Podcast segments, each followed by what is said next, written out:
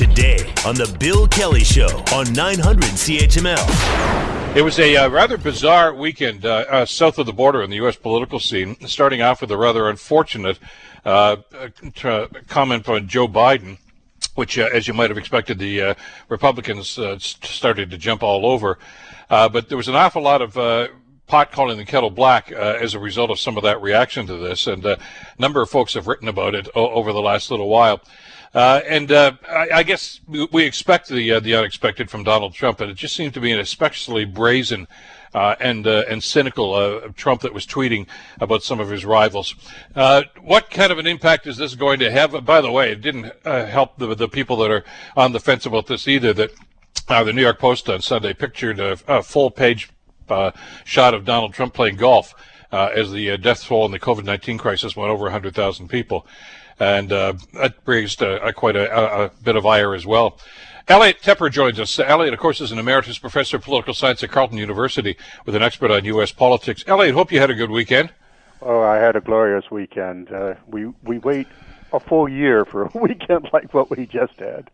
I know, I know. For, uh, relatives up in Ottawa, and they were just raving about the weather as we were down here too. And it, it hope springs eternal, I guess. That maybe there's a light at the end of the tunnel, and maybe this is what the light looks like. Yes, well, I think forgetfulness is, is is the great savior of Canada. We forget very quickly about our winters when we have glorious weekends like this, and uh, the summer seems long. Elliot, I got to ask you, and, and I would be remiss if I didn't mention, uh, you know, Biden's thing first of all, his major gaffe. Uh, there have been some concerns. He's, for all intents and purposes, the Democratic nominee, uh, and will be as they head into uh, the election in the fall. Uh, a lot is riding on this election. I think that's a massive understatement.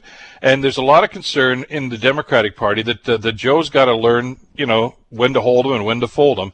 And he made a comment about uh, about those black voters on the weekend that uh, that really, uh, I, I, don't want to say it was unlike Biden, but it's nothing like I've ever heard him say before. Uh, it's probably this, the sort of thing that he, he you know regretted saying at the moment he said it, but it's out there. Boy, the, you can't be making mistakes like this in a high stake election race like this. Well, a few things. First of all, he's 440 elect uh, uh, delegates short of clinching the nomination. He is closing in on it. But what's interesting is the most recent primary still had Sanders on the ballot getting 36%. Yeah. So there is some concern about the durability and the electability of Joe Biden, and uh, this kind of comment doesn't doesn't help any. He um, what this feeds into, unfortunately, is uh, two things. One is will people show up to vote for him? Uh, he needs enthusiasm, and there's a huge enthusiasm gap between Trump supporters who definitely will go out and vote for him, and we're very enthusiastic, and Democratic voters who are much less likely to say we're enthusiastic, but that doesn't mean they won't, won't go out and vote for him. So he does not need anything at all that would possibly depress a, a, a vote for him and away from Trump. But also, this will allow the narrative that is being vigorously spread and with some effect by Trump, saying that really he's he's past it. He he basically Trump is saying he's senile and um, he, he can't remember what he said yesterday, today.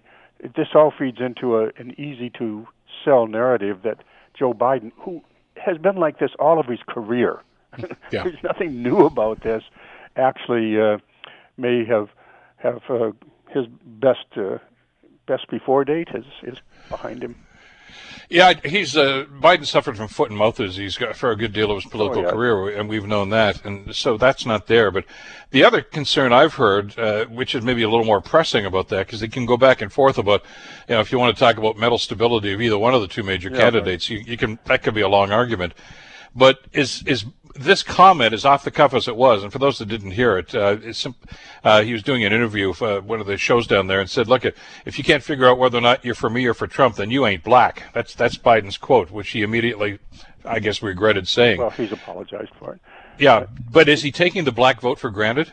Well, that's that's one of the claims now is that he's taking a core constituency for granted, and that's despite his really his lifetime of engagement uh, where that would be very hard to. Uh, you can say the Democratic Party has taken that constituency, for granted, but uh, it would be hard to press in Joe Biden's case in in particular. But uh, now there's speculation, since he's not yet announced who his VP choice will be, that if he finds himself in difficulty with that core uh, voting constituency, it might swing in the direction of choosing an African American female uh, for uh, his vice presidential pick, and then that in turn, since I know you do want to talk about Donald Trump, might have something to do why Donald Trump is suddenly dumping, uh, using vitriol in regard to Stacey Abrams, who is a very prominent contender to fill that slot. Uh, yeah, his uh, tweet about Tracy Abrams, actually retweet, says she fought a tough race, kissed a lot of babies, and visited every buffet restaurant in the state. Uh, obviously, a, a, negative reference to, to her size. Uh, and uh, the, the one about Nancy Pelosi, I mean, obviously, Trump just can't stand Nancy Pelosi, but I mean, this, even for Trump, was, was somewhat over the top. Uh, when he actually, he uh, doctored two photos of Nancy Pelosi, one with a Trump 2020 face mask on with duct tape over the mouth. The tweet said, to protect polygrip during this pandemic, we have developed uh, these masks. And the other one, of course, uh, was what's more basic. Well, I don't, I don't want to get into the details because yeah. I don't want to give the guy any more uh, publicity that he's getting right now. But I mean, he's he's he's upping his game right now, which I, I know, Elliot, you've told us in the past is playing to his base. But there are a lot of people right now that were Trump voters four years ago that are having second thoughts right now. Is he going to win them over with this kind of vitriol? We always have to say, let's wait and see, because uh, his core support, which is we sometimes say the white evangelicals or those white males without college education, et cetera. I mean, you can break the demographics down, stand back from it, and say, how is the Republican Party viewing their president, and they are viewing him at something like 93% uh, favorability. He's got an absolute lock on the party. Now, I didn't check that uh, this week. I mean, the, the most recent uh, numbers weren't out when I last checked, but but uh, he has very strong support uh, with with the party, and the party, you know, that's you, you dance with the ones that brung you. Sure. So, if this if this kind of thing doesn't hurt him with his party, then that's the answer to your question. But what about those? Remember, I think we talked in the past about the the, the Reagan Democrats, the people who were disenchanted right. with Jimmy Carter and voted for Ronald Reagan, even right. though they were not lifetime Republicans. And we've seen that kind of crisscross happen before. I, I, and there, let's face it, there were an awful lot of people that probably voted Democrat in the past that just did not like Hillary Clinton and probably voted for Trump and said, "Yeah, what's you know, we'll give the guy a shot." I, I don't know if there's enough of those voters to actually swing this election, Elliot, but they were a factor. Well, I've been spending a bit of time tracking polls. Um, the major uh, weakness at the moment that the polling is showing, according to the pollsters themselves, is a loss of support uh, from from Trump toward Biden of people who are seniors, and seniors have been a core component of the Republican base for a long time. If seniors and remember, uh, these guys are both seniors, uh, but uh, apparently Biden is getting a more sympathetic uh, hearing from seniors. They are moving in his direction in, in noticeable polling, noticeable numbers, and that would detract a core element of the Trump constituency if it is sustained. Women, of course, have been moving in the direction away from Trump. Women in the suburbs, in particular, Republican mm-hmm. women in the suburbs, remember, if, if you can, it seems like ages ago, the conventions, uh, Hillary con- Hillary's convention versus Trump's convention, and each one was basically saying, "I'm going to get elected by taking votes away from the core constituency of the other." Donald Trump said, "I'm going to take the white working class away," and what Hillary said is, "I'm going to take suburban Republicans away." Well, the suburban uh, women, suburban Republican women's actually stayed with Trump, and they are now moving away from him. The movement of seniors is interesting, though. Does it have anything to do with Trump's handling of COVID nineteen? Um, Let's face it: the majority of people that are dying are seniors. I've not uh, seen any dissection. You know, there hasn't been any the in-depth plumbing of why this is happening. I've not seen. We can speculate on it, as you just did. That if what we hear from Donald Trump is we don't care if a bunch of old people die, which is one way to translate what he's been saying. Well, we have yeah. to open up and and uh, it doesn't matter. Uh, perhaps that's it. Perhaps it's other things uh, relating to the Trump manner, how he conducts himself in office may offend uh, older voters more. And older voters are very reliable voters.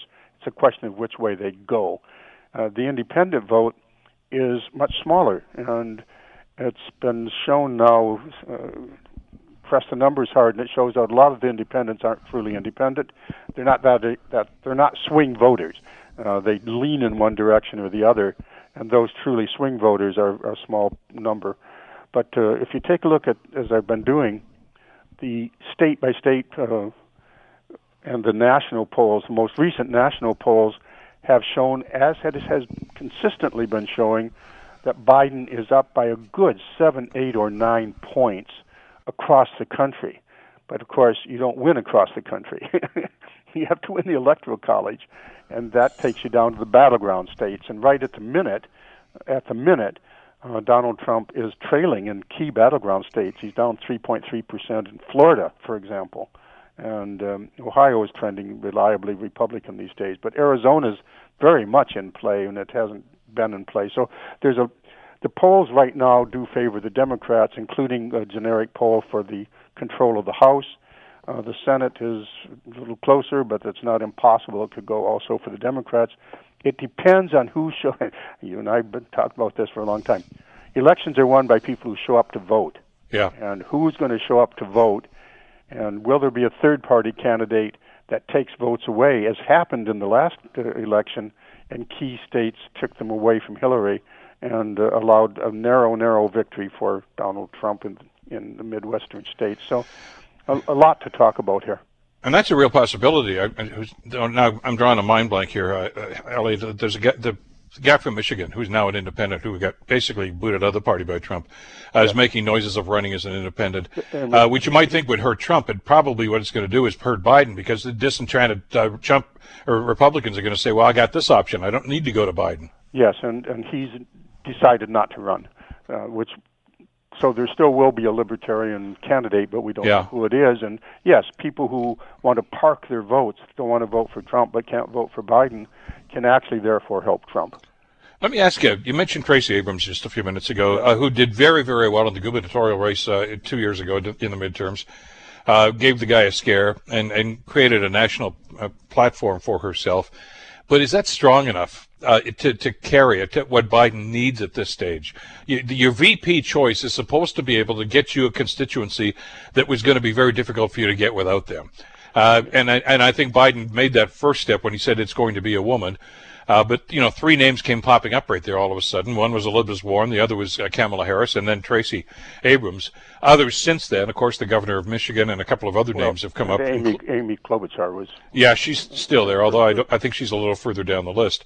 Uh, there's a hesitancy, though, to, to pick a senator because, uh, as you just mentioned, the Senate race is going to be very tough, and I don't know if the Democrats want to give up a Senate seat right now for a, for a Kamala Harris or Elizabeth Warren because it may be that tight that they may need them back in the Senate. So people, oh, sorry, there's people who are getting a uh, much closer look that we've never heard of. Yeah, governors, because what what uh, it was very interesting. If you go back to the announcement that uh, the then putative successful nominee made, Biden said he made an announcement. His first announcement was he's going to appoint, appoint a black female lawyer to the Supreme Court. His second announcement was he's now going to have a female vice presidential nominee, but that took the pressure off him in effect to have an African American as the vice presidential choice since he already made a commitment to the Supreme Court. It's really up in the air, but he also has been saying he has to have somebody who can walk into the office and become president on day one, who knows how to run things, and therefore governors are getting a closer look, including, as you just mentioned, in Michigan, uh, where uh, the governor there is, is, is very popular. Uh, her latest polling is very popular indeed, and that's a state that Donald Trump won by, you know, 0.02 percent or some a very small number.